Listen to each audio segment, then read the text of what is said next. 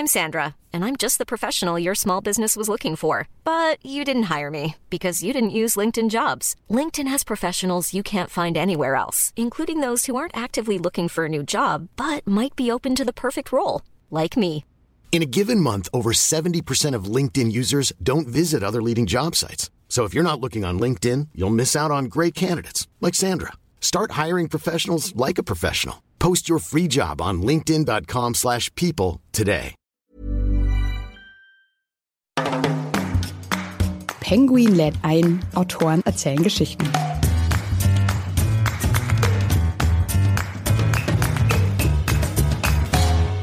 Und dann, wenn man da morgens aufwacht und setzt sich vor diese Hütte und hat einen Kaffee in der Hand, dann kommen die Kühe um die Ecke mit diesen Glocken um den Hals, es klingelt so leise, die Sonne kommt über den Berg, unten erwacht so die Zivilisation irgendwo im Tal, man sitzt so über den Dingen und ich denke, Mensch, das ist so ein richtiger Glücksmoment, wo man so denkt, das muss man jetzt ganz tief in sich aufnehmen, Augen zumachen und sagen, oh, braucht eben gar nicht viel für sowas und das bleibt einem und in stressigen Zeiten denke ich dann manchmal, komm, Augen zu und denk an diesen Moment. Hol den einfach wieder. Herrlich. Hallo und herzlich willkommen bei Penguin lädt ein, Autoren erzählen Geschichten. Ich bin Laura Reichert und ich arbeite bei der Verlagsgruppe Random House. In jeder Folge lernen wir gemeinsam spannende Autorinnen und Autoren und natürlich ihre Bücher kennen. Schön, dass ihr wieder mit dabei seid. Seid ihr gerade auf Reisen oder so richtig urlaubsreif? Dann haben wir heute die perfekte Folge für euch, denn trotz der Reisebeschränkungen durch die Corona-Krise können wir mit unseren Autorinnen und Autoren und ihren Geschichten überall hin verreisen. Heute haben wir einen Lesungsmitschnitt von Tamina Kallert aus ihrem Buch Mit kleinem Gepäck für euch.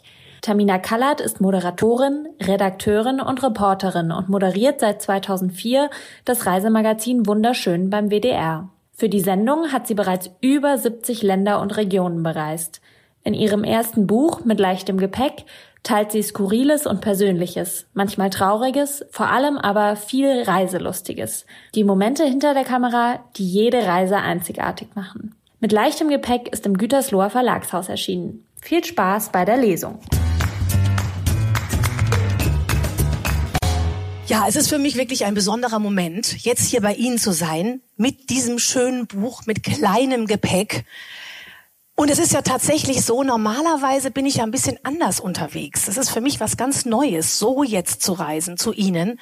Denn wenn ich für Wunderschön unterwegs bin oder auch sogar für die Städte reisen, dann bin ich schon mit ein bisschen mehr Tamtam unterwegs. Ist das Team da, Kollegen und so weiter. Wir haben eine Aufgabe und ehrlich gesagt, ich habe auch meistens einen ziemlich großen Koffer dabei. Ich rede mich da immer so ein bisschen raus und sage, na ja, wir machen natürlich ne, Fernsehen und da braucht man auch mehrere Klamotten und man weiß ja auch nie, wie das Wetter so wird und es wäre doch schön, wenn man für alles was dabei hat. Von daher ist dieser Titel auch so ein bisschen Appell mit kleinem Gepäck. Das muss ich mir manchmal selber klar machen. Weniger ist mehr und es ist natürlich auch im übergeordneten Sinne gemeint. Weglassen, weniger Erwartungen, mehr überraschen lassen, neugierig sein. Davon möchte ich Ihnen heute Abend erzählen. Und es ist für mich, ja, was Neues natürlich, mit diesem Buch hier so ganz alleine zu sein. Also ich komme alleine nach Waltrop, beziehungsweise ich hatte zum Glück ja jetzt schon eine ganz tolle Einführung. Da bin ich dann immer schon gleich ganz froh, weil ich ja die Menschen liebe. Und ich bin natürlich jetzt heilfroh, dass Sie alle hier sind und wir uns zusammen einen wunderschönen Abend machen. Und da freue ich mich sehr drauf. Und jetzt habe ich mir extra nochmal überlegt, wo war ich denn in letzter Zeit so? Weil bei mir ist es ja nun wirklich so, eine Reise jagt manchmal die nächste. Und jetzt habe ich nochmal so ein bisschen Revue passieren lassen. Und da ist mir die schöne Reise auf die Azoren wieder eingefallen. Da war ich jetzt letzten Herbst. War da schon mal jemand von Ihnen? Auf den Azoren? Ja, da melden sich doch hier vorne. Oh, das sind dann die schon die erfahrenen Reisenden, oder? Ein Tag, okay. Ah, kleine Stippvisite. Hm? Das klingt nach Kreuzfahrt. Ah, aber immerhin, da kann man das ja vielleicht nochmal wieder vertiefen. Ich war hm?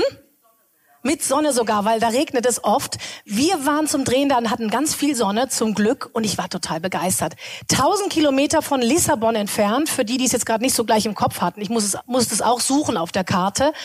Also quasi zwischen Europa und Amerika, neun Inseln vulkanischen Ursprungs, unglaublich grün, toll zum Wandern, so dieses portugiesische Flair noch, wunderbar.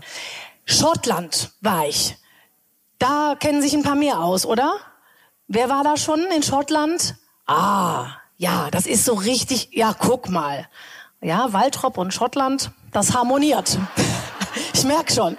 Die Schotten sind ja auch so, die, die wollen gewonnen werden und dann sind sie aber so richtig feine Menschen. Ich habe gehört, ja, die Westfalen haben auch so ein bisschen was davon vielleicht. Ich werde sie versuchen, den ganzen Abend über zu gewinnen. Ich hoffe, dass wir am, am Rest, am Ende des Abends dann alle... Ja, nein, das war eine ganz, ganz tolle Reise nach Schottland. Wir waren auch auf den äußeren Hebriden, auf diesen Isle of Skye und Harris und Lewis, wo so mehr Schafe als Menschen sind, karg und rau und unglaublich faszinierend. Ja, dann war ich natürlich auch in unseren Breiten unterwegs. Ich war an der Mosel entlang unterwegs, habe sehr viele von Ihnen da getroffen. Das war total nett. Dann war ich in Paris, da haben wir uns gerade lange drüber unterhalten, was für eine wunderbare Stadt das ist. Ich war in Madrid, ich war gerade noch in Straßburg und jetzt Waltrop. Was ein Bogen, der sich da spannt. Ist das nicht herrlich? Nein, wirklich, ganz, ganz schön. Und ich habe tatsächlich gerade letztens hier in der Nähe auf so einem verwitterten ähm, Fachwerkhaus einen ganz schönen Spruch gelesen. Da heißt es, alles ist schön, dass du mit Liebe betrachtest. Je mehr du die Welt liebst, desto schöner wird sie für dich sein. Da habe ich gedacht, Mensch, das könnte von mir sein. So ein schöner Spruch. Und darum soll es heute auch gehen. Und darum geht es auch in meinem Buch. Es ist schon die Frage, wie schaue ich in die Welt und was kommt dann zurück? Und das ist eine Wechselwirkung. Und deswegen habe ich da einen großen Einfluss drauf. Und das ist ein ganz, eine frohe Botschaft eigentlich. Und ähm, eine schöne Einsicht, die sich auf meinen Reisen immer wieder bewahrheitet. Und manchmal gibt es ja so diese kurzen Aha-Momente, wo man so denkt, sag mal, wann habe ich eigentlich Abitur gemacht? Ist das jetzt schon... Zehn oder zwanzig Jahre her. Gott, das ist ja schon ganz schön lange her. Oder seit wann bin ich eigentlich mit dem Mann verheiratet? Auch schon. Plötzlich sind es schon zehn Jahre oder so. Und letztens habe ich mich tatsächlich auch gefragt, seit wann mache ich eigentlich schon Wunderschön? Seit zweitausendvier. Krasses Ding, oder? sechzehn Jahre bin ich schon für Sie in der Welt unterwegs. Und davor war ich ja auch schon reiselustig. Also das ist schon eine unglaubliche Spanne. Und das Tolle ist aber jetzt, dass mittlerweile ich wirklich, egal wo ich bin auf der Welt, treffe ich Sie. Wirklich, in den entlegensten Ecken treffe ich begeisterte Zuschauer und reiselustige Menschen. Die Deutschen reisen ja sowieso sehr, sehr gerne. Am liebsten im eigenen Land, wie Sie vielleicht wissen, mit Abstand. Aber dann eben doch auch gerne in die Welt. Und das ist immer wieder unglaublich, was ich da so für Erlebnisse habe. Und es überrascht mich doch jedes Mal. Zum Beispiel letztens war ich auf den Seychellen. Ich weiß nicht, ob da in diese Ferne sich schon mal jemand verirrt hat von Ihnen. Oh, da hinten. Oh, da sind Fernreisende. Ja, das ist ja nun wirklich sehr, sehr weit weg, ne? Also wenn Sie sich vorstellen, Afrika und von Ihnen aus gesehen rechts hier im Ozean, irgendwo mittendrin sind diese kleinen paar Pünktchen, so oberhalb von Madagaskar, das ist, sind die Seychellen. Ein unfassbares Naturparadies und wir wollten eben den Zuschauern zeigen, wie pittoresk und paradiesisch diese Strände sind. Die haben Sie sicher alle schon mal auf Postkarten gesehen. Das sind diese weiten, weißen Strände, wo sich die Palmen so rein neigen und die Granitfelsen so in fantastischen Formationen angereiht sind. Und ich bin dann eines Morgens mit dem Kamerateam so leicht bekleidet um meine Felsnase rumspaziert, um zu zeigen, wie idyllisch das hier ist. Hechtet mich so ein Typ von der Seite an und sagt, Frau Kallert, wo ist denn Ihr roter Rucksack? Oh. Ist so, ähm, der äh, steht da hinten, den konnte ich jetzt nicht mit ans Wasser nehmen, aber ist auch schon was drin, aber ich sage Ihnen noch nicht was, ich verrate es nicht. Aber es ist doch überraschend, dass man irgendwo auf der Welt, dass einem sowas begegnet. Und gerade je weiter man weg ist, desto mehr wundert's einen ja dann doch und freut mich natürlich gleichzeitig auch. Ähnlich war es in Kalifornien, auch so eine weite Reise. Ähm, Carmel Beach, Clint Eastwood, was weiß ich, wir haben da Interviews gemacht und so weiter. Plötzlich kommt so ein ganzes munteres Grüppchen auf uns zugelaufen. So, hallo, wir sind aus Nordrhein-Westfalen, na, was ist denn schon im Rucksack drin? Ich so, äh, ach, ist ja nett, was machen Sie denn hier? Ja, wann kommt die Sendung und so? Plaudern mal ein bisschen nett, irgendwo auf der Welt. Herrlich. Oder, das war auch ganz schön, Alpenüberquerung. Hat das jemand von Ihnen gesehen? Oh, war das nicht... Also es war eine eine Herzensreise von mir, wirklich.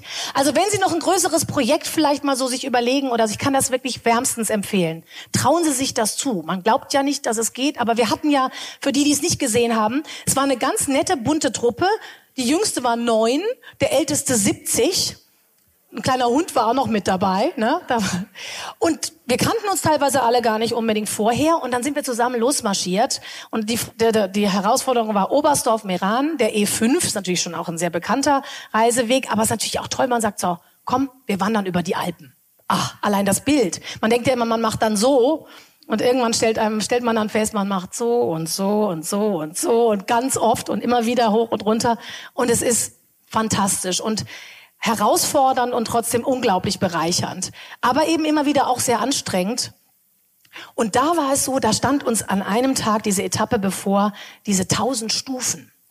Ich weiß nicht, ob Sie sich erinnern, da wusste man schon morgens beim Aufwachen, oh, heute wird's hart. Und dann sind wir da nun alle, haben wir uns diese Stufen hochgekämpft und es wurde immer stiller und stiller und sogar ich habe irgendwann nichts mehr gesagt. Und dann, wirklich, wo es so richtig schweißtreibend war, kommt so ein munteres, so drei Mädels kamen von oben nach unten uns entgegen und als sie so an mir vorbeilaufen, sagt so die eine zu mir, na Frau Kallert, geht's?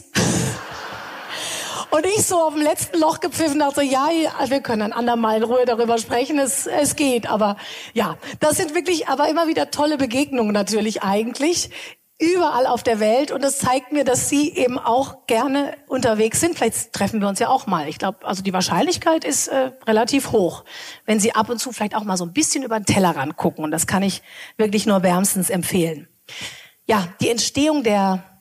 dieses Buches hat mit zwei Inselerlebnissen zu tun. Das erste ist eine, ja, das war eine der ersten Sendungen, die haben wir auf Helgoland gedreht. Kennt jemand? Einzige Hochseeinsel Deutschlands. Ganz auch beeindruckendes. Da lese ich nachher noch eine wilde Episode vor. Ähm, ganz tolle Insel. Und da hatten wir auch ganz viele spannende Erlebnisse. Und da sagte irgendwann der Redakteur, Tamina, du lernst so spannende Menschen kennen und du erlebst so fantastische Dinge und du wirst dir das alles gar nicht merken können. Mach Notizen. Und ich dachte, ja, super Idee, total einleuchtend. Und dann gingen viele Jahre ins Land und tolle Erlebnisse und großartige Begegnungen. Ich habe wenig Notizen gemacht, ehrlich gesagt. Und dann, jetzt gar nicht lange her, war ich auf Pellworm. Da raunt es. Kennen Sie, so eine ganz sympathische Nordseeinsel, wirklich. Ich habe witzig, ich habe erzählt, als es, es darum ging, Pellworm, da drehen wir jetzt. Da haben manche gefragt, was, Pellworm, wo packe ich denn das hin? Das ist eine Nordseeinsel, hat keinen Strand, aber ganz viele Schafe und unglaublich tolle Menschen. Und da haben wir, war, haben wir dann auch wieder über eine Woche gedreht. Und das war so, dass genau da in dieser Zeit kam eine ganz nette Mail von der Chefin des Verlages, ähm, des Gütersloher Verlagshauses. Und die sagte, Frau Kallert, Sie sind so eine lebenslustige, offene Person und Sie haben so eine tolle Ausstrahlung und haben so viel großartige Dinge schon erlebt. Wollen Sie nicht mal ein Buch schreiben? Wäre das nicht eine Idee? Und dann dachte ich, ja, es gibt ja dieses schöne Sprichwort, man muss die Dinge zu sich kommen lassen. Ist übrigens gar nicht so falsch. Und da kam also das so zu mir und ich dachte... Biet, macht schon Sinn, bietet sich an. Aber wann? Also zwei klein, relativ kleine Kinder, ein Reisejob, unglaublich intensiv das Leben. Man nennt es auch die Rush-Hour des Lebens, in der ich da so stecke. Wann soll denn das auch noch gehen? Und dann habe ich hin und her überlegt und wollte es schon fast sein lassen. Und dann hat sich zum Glück noch eine glückliche Fügung ergeben.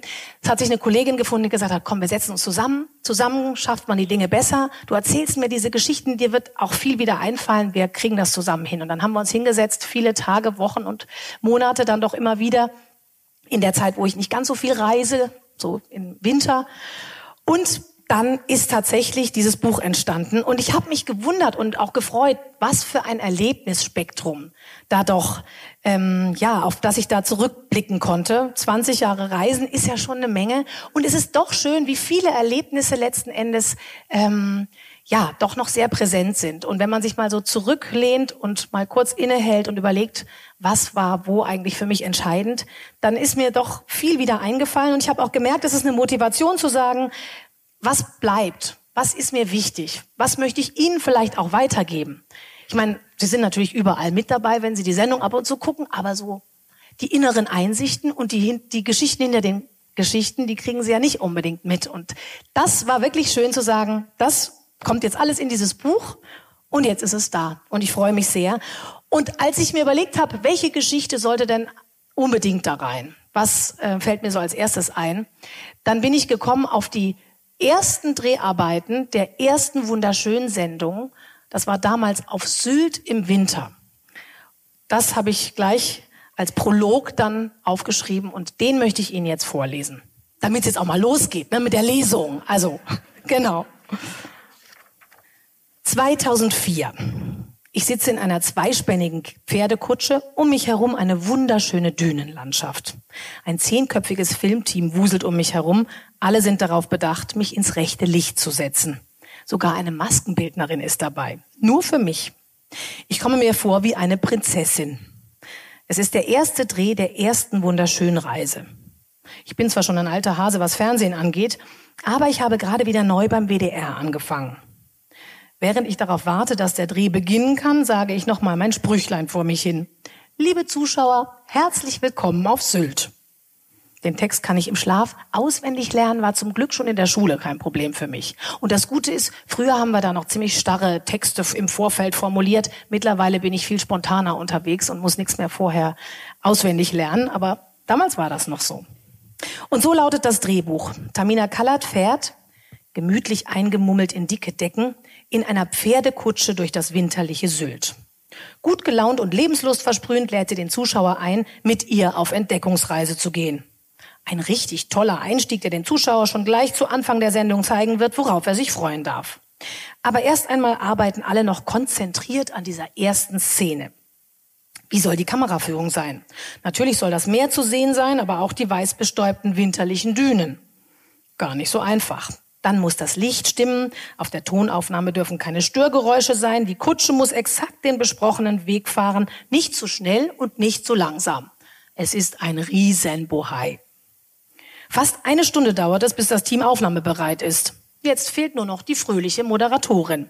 Mein Part. In der Zwischenzeit ist mir trotz Decken ganz schön kalt geworden.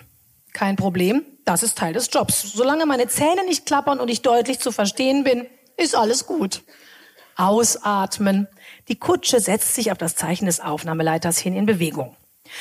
Tief einatmen, um genug Luft für meine Anmoderation zu haben. Liebe Zuschauer, herzlich willkommen auf Sylt. Beschwingt setze ich zu meinen Erklärungen an, warum Sylt im Winter etwas ganz Besonderes ist. Läuft gut, denke ich noch, da höre ich den Kameramann brüllen, halt, stopp. Ein störender Poller ist ins Bild geraten. Also wird die Kamera noch einmal ein wenig umgesetzt. Alles zurück auf Anfang. Doch ein Pferdegespann kann schlecht rückwärts fahren. Der Kutscher muss auf der extra abgesperrten Mole hundert Meter weiter vorne wenden, zurückfahren und nochmal wenden.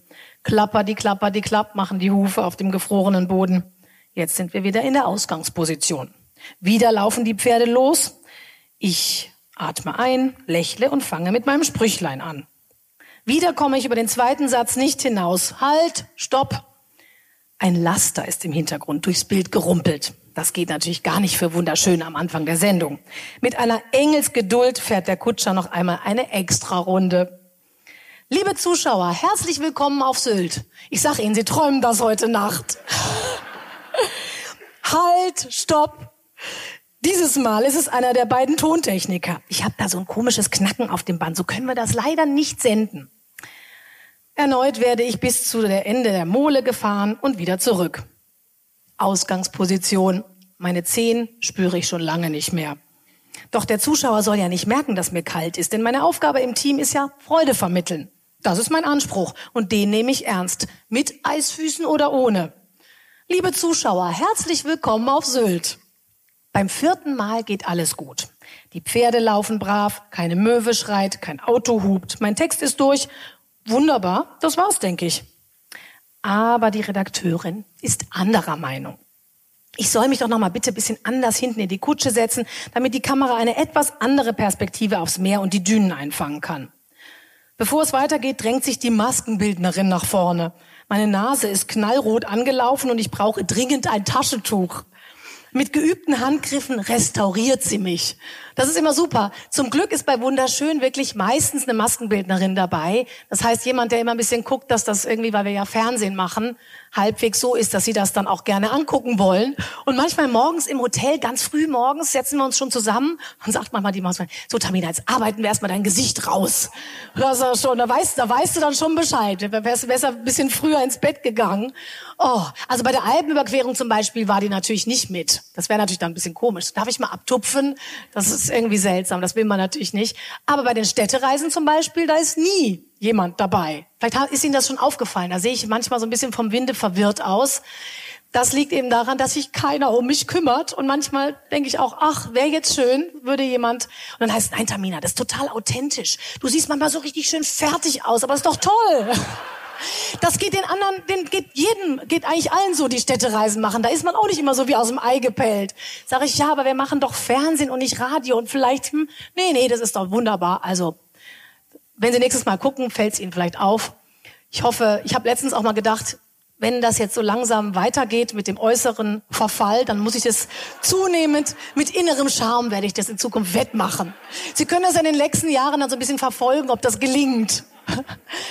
Ach, ja, herrlich. Mittlerweile bin ich auf jeden Fall dort auf Sylt völlig durchgefroren. Trotz dicker Jacke, Schal und Kuscheldecke über meinen Knien. Jetzt was Heißes. Das wäre wunderbar. Ob meine eingefrorenen Mundwinkel erst auftauen müssen, bevor ich den Tee im Mund behalten kann? Wenn ich jetzt auf meine Jacke schlappere und mich umziehen muss, würde es für alle nur noch länger dauern. Also lehne ich das Angebot der Maskenbildnerin, die fragend ihre Thermoskanne hochhält, dankend ab.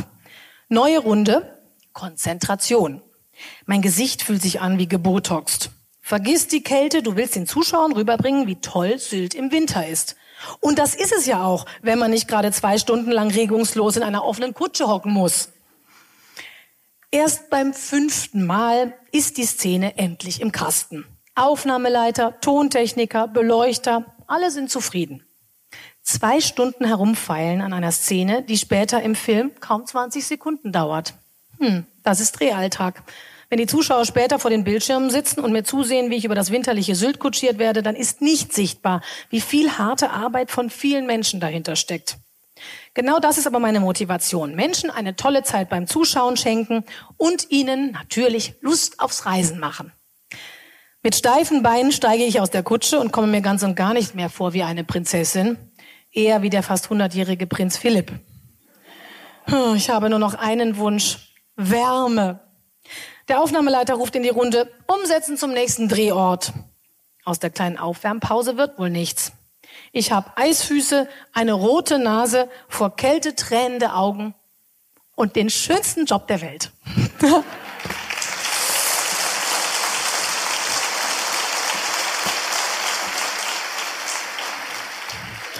Ja, ein Traumjob. Das ist so nett, wie oft ich das höre. Frau Kallert, also Sie haben ja nun wirklich einen Traumjob. Also Ihren Job würde ich ja auch gerne haben. So in der Welt rumreisen und Menschen kennenlernen und Abenteuer erleben. Und es stimmt. Es ist wirklich ein Traumjob. Und ich mache ihn ja auch tatsächlich nach so vielen Jahren immer noch mit großer Leidenschaft. Manchmal bin ich selber überrascht und denke, Mensch, könnte ja sein, dass sich da irgendwie was abnutzt. Nee. Zum Glück nicht, sonst würden Sie sich ja wahrscheinlich, sonst würden Sie das ja auch merken. Dann wäre es ja auch nicht mehr gut. Also ich bin wirklich leidenschaftlich dabei und ich liebe diese Arbeit und ich bin immer wieder ganz dankbar, dass ich das alles erleben darf. Und manchmal muss ich mich auch wirklich kneifen, was für, ja, was für intensive, spannende Dinge in kürzester Abfolge mir so begegnen. Jetzt gerade letztens noch bin ich mit dem Gyrocopter um den Kölner Dom gekreist zum Beispiel. Ich meine, kennen Sie diese Teile? Sind so kleine, so helikopterartige Dinge. Man setzt sich rein. Um einen rum eigentlich nix, setzt einen Helm auf, vor einem sitzt dann der Pilot, der hoffentlich weiß, was er tut. Und dann geht's los und der sagte dann irgendwann so, ach, Frau Kallert, da unten ist der Kölner Dom, wollen wir da mal ein bisschen rumkreisen? Sag ich, ja, wenn Sie das im Griff haben, dann machen Sie ruhig. Und dann kreist der da so rum und du denkst so, Mensch, Sachen gibt's. Oder dann diese exotischen Welten, zum Beispiel eben die Seychellen. Das ist wirklich eine paradiesische Welt und da gibt es zum Beispiel eine Insel, wo man nur in ganz kleinen Grüppchen überhaupt Menschen hinlässt, damit die Natur und die Tiere da ungestört sich entwickeln können. Und da sind wir mit einem kleinen Bootchen hingeschippert und dann über den Strand so nach oben gelaufen und dann saß da rechts auf so einer exotischen Pflanze so ein ganz wunderschöner weißer Vogel, den ich noch nie gesehen hatte. Und man denkt so unwillkürlich, ich laufe da jetzt hin und dann fliegt der weg. Und ich laufe da hin und der bleibt sitzen und guckt so ganz freundlich auf mich hin. Und man merkt, dem ist noch nie was Schlimmes passiert. Der hat überhaupt kein Problembewusstsein. Der, der ist da einfach im Einklang mit allem und das rührt einen wirklich zutiefst. Und dann gehst du weiter und dann laufen dir da diese riesen, riesen Schildkröten über den Weg. Laufen da einfach so vorbei. Und da war noch jemand, der, so, so ein Guide dabei, der sagte, ja, er hier zum Beispiel ist jetzt hundertfünfzig Jahre alt. Mensch, denkst du, hundertfünfzig Jahre auf dieser Insel. Und dann habe ich mich so zu dem runtergekniet. Dann macht er diesen Kopf so ganz lang und weit raus und ich konnte den so richtig diesen, diesen trockenen, warmen Hals so kraulen. Und dann denkst du so, nee, ich sitze jetzt hier irgendwo auf der Welt im Ozean auf einer Insel und kraule eine hundertfünfzig Jahre alte Schildkröte am Hals. Besser geht's nicht, ist das nicht? Also man hält's kaum aus, oder? Die Kollegen sagen dann immer schon, Tamina, jetzt nicht ausflippen. Es ist toll, aber reiß dich ein bisschen zusammen, mit Tieren ist das, geht das mehr, gell? Geht das gerne mal mit mir durch. Aber ist doch einfach auch. Oder dann diese, diese, diese Erlebnisse, die man in den Bergen haben kann. Kennen Sie ja sicher auch. Zum Beispiel Kleinwalsertal hat vielleicht auch jemand von Ihnen gesehen. Diese kleinste, schönste Sackgasse der Welt heißt es. Da sind wir an einem Tag zu so einer Hütte hochgewandert. Das war auch mal was Nettes. Da musste man also nicht schweißgebadet stundenlang sich quälen, sondern das war so eine Dreiviertelstunde steiler Anstieg. Man musste alles mitnehmen, was man braucht. Und die kann man mieten, so kleine Hütten, wo man dann übernachten kann, wo aber kein Auto hinkommt. Da hat man schon ein bisschen so das Gefühl von Freiheit und Abenteuer. Und da hatten wir dann überlegt, okay, ähm, der Kameramann sagte, Tamina, ich lasse dich jetzt hier oben, ich gehe runter und du übernachtest da und morgen komme ich dann wieder. Und dann hatte ich ganz wenig nur mit, so ein bisschen, bisschen Kaffeepulver, bisschen Milch, für abends noch ein Stück Käse und ein bisschen Brot. Und dann, wenn man da morgens aufwacht und setzt sich vor diese Hütte und hat einen Kaffee in der Hand, dann kommen die Kühe um die Ecke mit diesen Glocken um den Hals, es klingelt so leise, die Sonne kommt über den Berg, unten erwacht so die Zivilisation irgendwo im Tal, man sitzt so über den Dingen und ich denke, Mensch, das ist so ein richtiger, das ist so ein Glücksmoment, wo man so denkt, das muss man jetzt ganz tief in sich aufnehmen, Augen zumachen und sagen, oh, braucht eben gar nicht viel für sowas und das bleibt einem und in stressigen Zeiten denke ich dann manchmal, komm, Augen zu und denk an diesen Moment. Hol den einfach wieder. Herrlich. Oder auch ganz anders, nicht in den Bergen, sondern am Meer. Das lieben Sie ja auch. Wir bereisen ja gerne die Nordsee und die Ostsee, weil das immer wieder ja auch so schön ist, dass wir auch in Deutschland sozusagen diese, diese, ja, so diese ganz andere Landschaft haben, wo man ja sofort Feriengefühle kriegt. Ich auf jeden Fall. Spätestens, wenn man auf so eine Fähre steigt. Und da zum Beispiel auch gerade an der Nordsee diese, diese Kraft der Natur, diese Gezeiten, die einem so zeigen, wie groß der ganze Kreislauf ist und wie klein man als Mensch ist. Also ich werde da immer wieder ganz demütig. Und da sind wir zum Beispiel auch eines Morgens, haben wir uns ganz früh den Wecker gestellt, wo man erst noch denkt, oh Gott, wer hatte diese Idee? Um fünf. Aber dann steht man im Watt und dann wacht der Tag langsam auf. Und es spiegelt sich überall in diesen Prielen das Licht. Und am Horizont sieht man diese kleinen Halligen und weiß, da laufen wir jetzt hin. Und da waren wir mit Knut Knutzen unterwegs. Schon dieser Name. Ich weiß nicht, wenn jemand das gesehen hat. Ein ganz feiner Mensch, der mit der Region und mit der Landschaft so, schon so wie, wie verbunden ist. Es gibt ja so Menschen, die passen genau da in die Landschaft, wo sie, wo sie sind. Und der war ein ganz schüchterner, der immer mit nacktem Oberkörper die Post zu den Halligen bringt. Dann kam dann der Tonmann zu ihm, weiß ich noch, und sagte, Herr Knut, Herr, Herr Knutzen, können Sie vielleicht ein T-Shirt anziehen, dann kann ich das Mikrofon da irgendwann festmachen. Sie laufen da jetzt mit der Frau Kallert da zu den Halligen. Sagt er, nee, ich ziehe nie ein T-Shirt an. Okay, hat er kurz schweißgebadet sich irgendwie was überlegt und dann haben wir das an den Rucksack festgemacht, das Mikrofon, das ging dann auch. Und dann sind wir so nach und nach zusammen darüber gewandert. Und ich habe versucht, so ein bisschen das Herz dieses schüchternen Knut Knutzens zu gewinnen. Das war ein ganz schöner Weg. Und so nach und nach wurde es auch immer vertrauter. Und irgendwann kamen wir dann auf der Hallig an, haben da ganz viele tolle Sachen entdeckt. Und plötzlich guckst du hoch und merkst, wupp, das Meer ist wieder da. Du sitzt auf der Insel. Zum Glück hatten sie da ein Boot und haben uns dann auch wieder zurückgefahren. Das geht ja ganz schnell. Aber diese großartigen auch Erlebnisse von Natur und Menschen, die mit der Natur so im Einklang leben, das fasziniert mich immer wieder. Oder Sri Lanka, sowas ganz, diese exotischen Länder, wo man so merkt, ganz andere Kultur, ganz andere, anderes Klima, andere Umstände. Oben in den Teeplantagen, wo dann diese Teepflückerinnen auf zweitausend Meter Höhe diese nur die obersten Blättchen von den Teepflanzen pflücken für den weißen Tee. Oder dann natürlich aber auch die Nähe immer wieder. Und das ist ja das, wo ich auch ähm, merke, dass es, dass, dass Sie da ja auch immer wieder Freude daran haben. Und je weiter ich reise, desto mehr merke ich auch, wie schön es wirklich hier in der Nähe ist. Wir hatten letztens so eine, so eine witzige ähm, Situation. Ähm, da sagte der Stefan Pinnow, so, ich mache jetzt Island. Oh, ich sage, Mensch, spannend, das muss ja eine ganz gewaltige Natur sein. Und so sagt er, ja genau, ich freue mich total und so weiter. Was machst du eigentlich in der Zeit? Gucke ich so auf diesen Plan, sage, oh, ich mache das Paderborner Land. Oh. Dann war so kurz, aha, und eben, Stefan hat auch so ein bisschen so reagiert, aha, na dann, viel Spaß und so. Äh, kommt sicher auch mal wieder ein anderer äh, Dünner, so. Aber wie war's dann? Also Island ist natürlich unbenommen eine großartige Region. Wenn man das Nordische mag und das Karge und das Kalte, dann ist das natürlich eine Reise wert. Aber es war eben sehr kalt, sehr verregnet. Die Kollegen kamen alle total erkältet wieder und waren so ein bisschen durch den Wind. Und wir hatten ein total nettes Team, einen Fernwehbully, einen goldenen Herbst im Paderborner Land. Wir haben unglaublich nette Menschen kennengelernt. Die Ruhe weg hatten die da alle.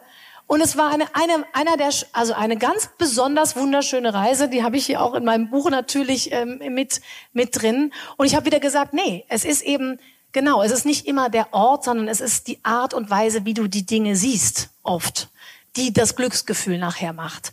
Und all das möchte ich Ihnen natürlich mit diesem Buch auch vermitteln. Und es geht hier auch viel darum, was meinen Job ausmacht, natürlich. Was mir, wie er mich verändert hat, was mir wichtig ist beim Reisen. Aber dass es eben auch um eine Haltung geht, wie wir das eben schon gehört haben. Ich glaube, es ist überhaupt nicht so wichtig, alle Sehenswürdigkeiten abzuarbeiten, die im Reiseführer stehen. Meistens macht man sich die Listen auch viel zu lang und viel zu voll. Sondern es sind ja oft die kleinen Momente. Gerade zum Beispiel in Paris könnte man ja meinen, da muss es jetzt der Eiffelturm sein oder irgendwas oder der Louvre oder so. Mein persönlicher schönster Paris-Moment war, morgens früh in so eine duftende Boulangerie reinzukommen, eines von diesen köstlichen französischen Croissants kaufen, die nur die Franzosen eben so hinkriegen. Außen kross und innen soft. Dann um die Ecke so einen kleinen Park entdecken, den man vorher noch gar nicht gesehen hatte. Da habe ich mich auf so ein gusseisernes Bänkchen gesetzt, in dieses duftende, warme Croissant gebissen und tatsächlich fing noch ein netter älterer Herr auf der anderen Seite des Parks an, Akkordeon zu spielen. Also, mehr französisches Lebensgefühl geht doch gar nicht. Also das ist mein Paris-Moment im Montmartre, in diesem wunderschönen Viertel. Also herrlich. Von daher ist es immer wieder auch eine Frage ähm, eben des individuellen Entdeckens, der Neugier und auch des Vertrauens, wenn man auf Reisen geht. Und all das möchte ich vermitteln.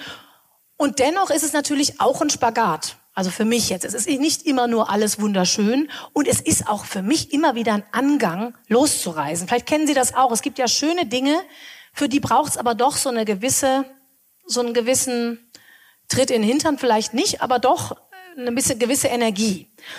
Und auch bei mir ist es so, dass ich mal denke, oh mein, jetzt wieder Koffer packen. Was muss denn da jetzt alles rein? Wieder die nächste Reise. Wieder mich auf was Neues einlassen. Wieder Menschen begegnen. Wieder in die Ferne reisen. Das ist auch anstrengend. Das ist ein großer Kraftaufwand. Und wenn es nachher in der Sendung so ganz schön leicht aussieht, als wäre man einfach nur so durch die Landschaft geplätschert und hätte hier mal jemand getroffen und da mal was probiert, dann haben wir gute Arbeit gemacht. Aber es ist schon, es steckt ganz viel Kraft und ganz viel Einsatz dahinter. Und so ist das Buch auch überhaupt kein klassischer Reiseführer und auch keine, kein Buch zur Sendung, sondern es ist wirklich ein sehr persönliches Buch zum Leben und Reisen geworden. Und ich möchte mit diesem Buch auch Mut machen. Ich möchte Ihnen sagen, seien Sie neugierig, seien Sie offen.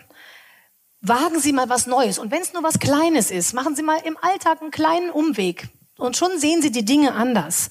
Auch dieses weniger ist mehr, ein bisschen Ballast abwerfen, ein bisschen weniger erwarten vielleicht und ein bisschen mehr gucken, was begegnet mir denn jetzt? Gibt auch dieses schöne Zitat, eines Tages wirst du aufwachen und keine Zeit mehr haben für die Dinge, die du immer wolltest. Tu sie jetzt. Wissen Sie alle, ne? Aber es kann nicht schaden, sich das immer wieder mal klar zu machen. Und ich denke auch gerade in einer Welt, die doch jetzt immer wieder stark auf Negatives fokussiert ist, finde ich, ist es doppelt wichtig zu sagen, eine positive Haltung kann man dem entgegensetzen. Und da kann man sich jeden Tag aufs Neue für entscheiden. Und diese Einsichten, die ich beim Reisen gewonnen habe über die letzten vielen Jahre, die habe ich eben meinen einzelnen Kapiteln zugrunde gelegt.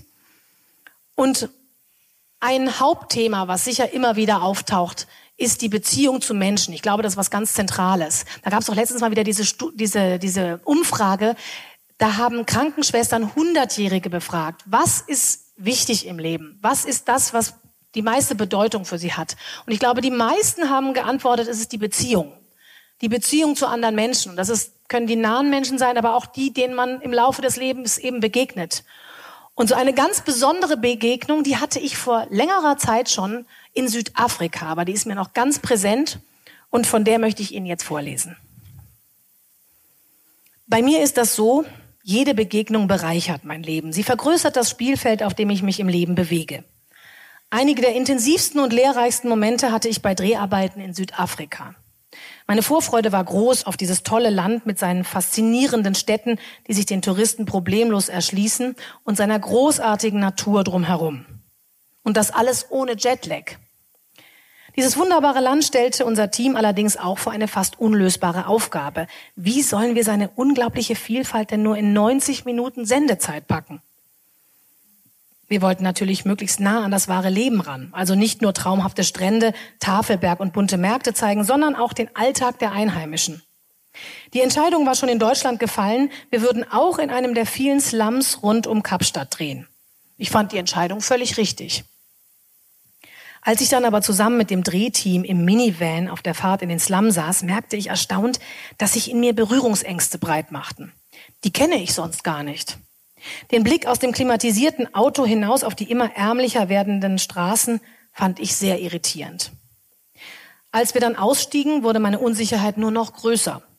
Nach den gefühlten minus fünfzehn Grad des Vans haute mich nicht nur die glühende Hitze der staubigen Straße um, sondern auch die Intensität meiner Emotionen. Der Kontrast zwischen der Hotelwelt, aus der wir kamen, und der Lebenswirklichkeit der Menschen hier im Slum war kaum auszuhalten. Gewusst habe ich das natürlich auch vorher schon, aber es persönlich hautnah zu erfahren, ist dann doch was ganz anderes. Das Letzte, was ich wollte, war eine Situation wie im Zoo, ein bisschen Sightseeing durch ein Armutsviertel und dann zurück ins Hotel ans Buffet. Grausige Vorstellung. Andererseits konnten wir doch nicht so tun, als gäbe es in Südafrika nur Sonne, Strand und eine fantastische Tierwelt. Ich war absolut ratlos, wie ich meinen Part hier mit Respekt über die Bühne bringen sollte. Was war los mit mir? Mein Kopf war voller Bilder, die Schrecken der Apartheid, die immer noch große Kluft zwischen Arm und Reich. Dazu kam ein Gefühl der Scham und Verlegenheit. Wie sollte ich den Menschen hier begegnen? Mein Gedankenkarussell sorgte dafür, dass ich mir wie ein Eindringling vorkam. Im Nachhinein ist mir klar, dass ich mit Klischees und wildesten Vorstellungen total überfrachtet war. Durch all die Verhaltensregeln, die ich mir auf die Schnelle zurechtgelegt hatte, war ich wie gelähmt. Bloß nicht glotzen. Bloß nicht die wohlhabende Europäerin raushängen lassen. Auch dies war eine neue Erfahrung für mich. Ich war so gar nicht in meinem Element. Doch dann ergab sich eine Situation, in der ich wieder ein wenig Boden unter den Füßen bekam. Beim Dreh im Armutsviertel mussten Kameramann und Tontechniker etwas miteinander besprechen. Zeit genug für mich, mal kurz in eine Nebengasse hineinzulaufen, ganz allein. Auf einmal hingen ganz viele Kinder an mir dran, tanzten um mich herum, lachten. Jetzt kann man natürlich sagen, das ist ja nun das Klischee überhaupt. Aber ich nahm das ganz anders wahr. Mir fiel es wie Schuppen von den Augen. Das sind ganz einfach Kinder. Kinder, die Fußball und Fangen spielen und Faxen machen. Und es war einfach nur nett, mittendrin zu sein. Natürlich will ich nichts verharmlosen. Das Leben dieser Kinder ist weit weg von dem Leben meiner Kinder in Freiburg. Und trotzdem, die Szene, in der ich mich plötzlich befand, hätte genauso gut in einer deutschen Spielstraße stattfinden können. Dann kam der nächste Punkt auf der Tagesordnung. Unser Stringer hatte den Kontakt zu einer Medizinfrau hergestellt, die in dieser Gegend wohnte.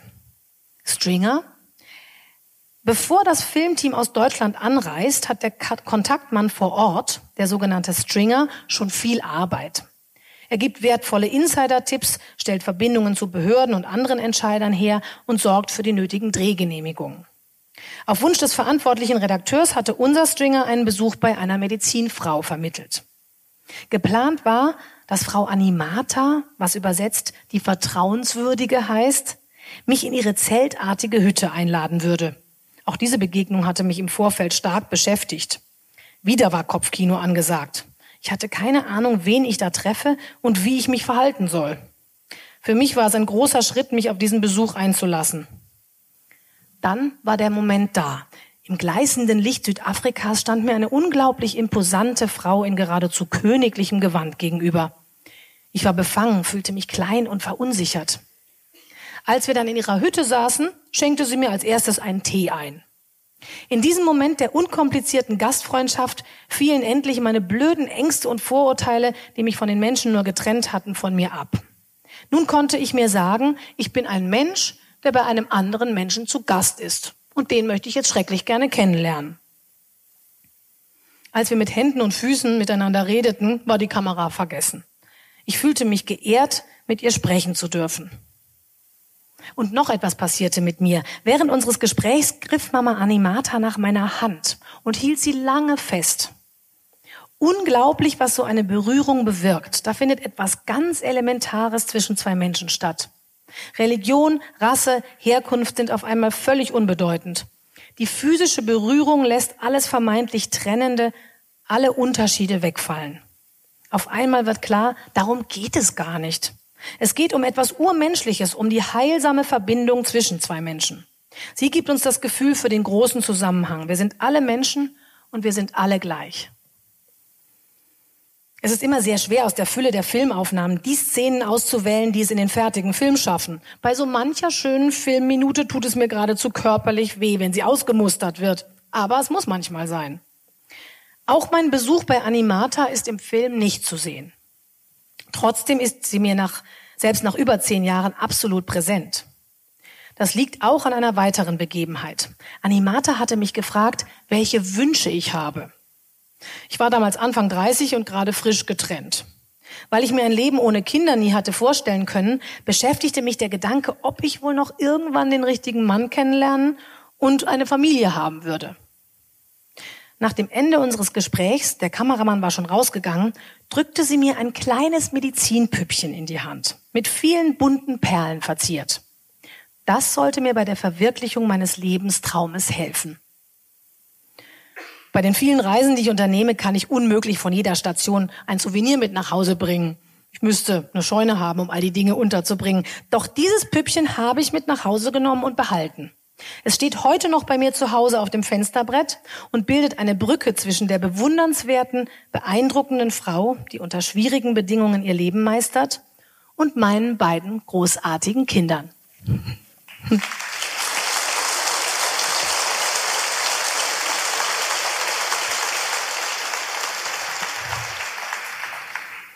Ja, ich bin ja immer noch selber oft ganz ergriffen, wie weit sich da der Bogen spannt. Es ist doch ein fernes Land, es ist eine fremde Kultur, es ist weit weg. Und trotzdem ist dieser Moment mir noch sehr präsent. Es gibt ja manchmal auch so Erlebnisse, die wirken so nach. Und man merkt erst später, wie zentral das eigentlich war. Und das, das war so ein Moment. Und auch so ein Gefühl, was ich wirklich mit in den Alltag rüber retten konnte. Und das möchte ich jetzt auch meinen Kindern vermitteln. Wir sind alle Menschen und wir sind alle gleich. Und ich denke, gerade in dieser Zeit, in der ja viele Menschen immer mehr Angst vor dem Fremden haben, sich abschotten, feindselig werden, ist es doppelt wichtig, sich klarzumachen, Offenheit, persönliches Kennenlernen schafft immer Verbindung. Gemeinsames wird immer sichtbar, wenn man sich den Menschen öffnet und wenn man ihnen begegnet. Und es ist immer wieder schön, dass ich auf meinen Reisen so oft die Erfahrung machen konnte, es gibt viel mehr Verbindendes als Trennendes. Egal, wo man ist auf der Welt. Und das gibt eigentlich Hoffnung, das schafft Vertrauen und das macht mich sehr zuversichtlich. Und das möchte ich auch immer wieder weitergeben, dass es sich lohnt, sich zu öffnen und den Menschen zu begegnen. Und dann macht man meistens genau diese Erfahrung. Und es hilft, Ängste abzubauen, wenn man Dinge und Menschen kennenlernt. Und im Großen ist das immer wieder die Herausforderung des Reisens, denke ich, sich zu öffnen und wirklich sich einzulassen. Und im Kleinen ist das bei uns auf den Reisen auch ein wichtiges Thema, das sich einlassen auf das Team, auf die Kollegen, mit denen man eine Woche auf Gedeih und Verderb zusammen ist, unter Extrembedingungen arbeitet. Es sind ganz unterschiedliche Menschen, es ist nicht immer das gleiche Team. Und von daher ist es wirklich eine große Kunst, da immer wieder so zusammenzufinden, dass auch was Schönes entsteht. Und ich glaube, weil Sie das auch alle kennen, das miteinander arbeiten, miteinander sich arrangieren, das ist ja was Urmenschliches, dass man darum immer wieder auch ringen muss. Ähm, Und gerade bei unserer Arbeit ist die Teamarbeit ja auch so ganz entscheidend. Ich meine, Tamina Kallert spaziert ja nicht alleine durch die Welt, sondern da sind ja immer einige Kollegen drumherum, wie Sie wissen. Und mit denen bin ich eng verbunden. Und es ist auch wirklich ein Teil oder ein Grund, warum ich meinen Job so liebe, dass das so eine intensive Teamarbeit ist, dass wir alle zusammen immer wieder was schaffen und was Schönes gestalten. Eben dieser, dieser, dieser Spruch, der da auch so schön passt, nur was du mit anderen teilst, ist wirklich erfüllend. Die schönsten Momente sind die, die du mit anderen teilst. Habe ich dieser Thematik jetzt ein ganzes Kapitel gewidmet und das habe ich genannt, mittendrin statt nur dabei. Und ihm das Zitat vorangestellt, was dem Einzelnen nicht möglich ist, das schaffen viele. Es ist allerdings wirklich ein stetes Ringen und da gibt es manch lustige und manch intensive und manch abenteuerliche Situationen, die ich schon erlebt habe. Und wie sich das bei uns so anfühlt und wie das so sein kann, davon möchte ich Ihnen jetzt ein bisschen erzählen.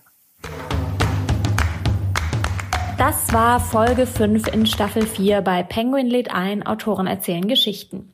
Ich hoffe, euch hat unsere kleine Reise mit Tamina Kallert gefallen und für alle, die jetzt weiterlesen wollen, Tamina Kallerts Buch mit kleinem Gepäck ist im Gütersloher Verlagshaus erschienen. Für ihre Sendungen Wunderschön und zwei für dreihundert ist Tamina Kallert auch wieder auf Reisen unterwegs. Wir freuen uns, wenn ihr uns eine Bewertung auf der Plattform eurer Wahl hinterlassen wollt. Bei Lob, Kritik, Anmerkungen und Fragen könnt ihr uns auch einfach eine Mail an penguin at randomhouse punkt de schreiben. Die Mailadresse findet ihr auch in den Shownotes.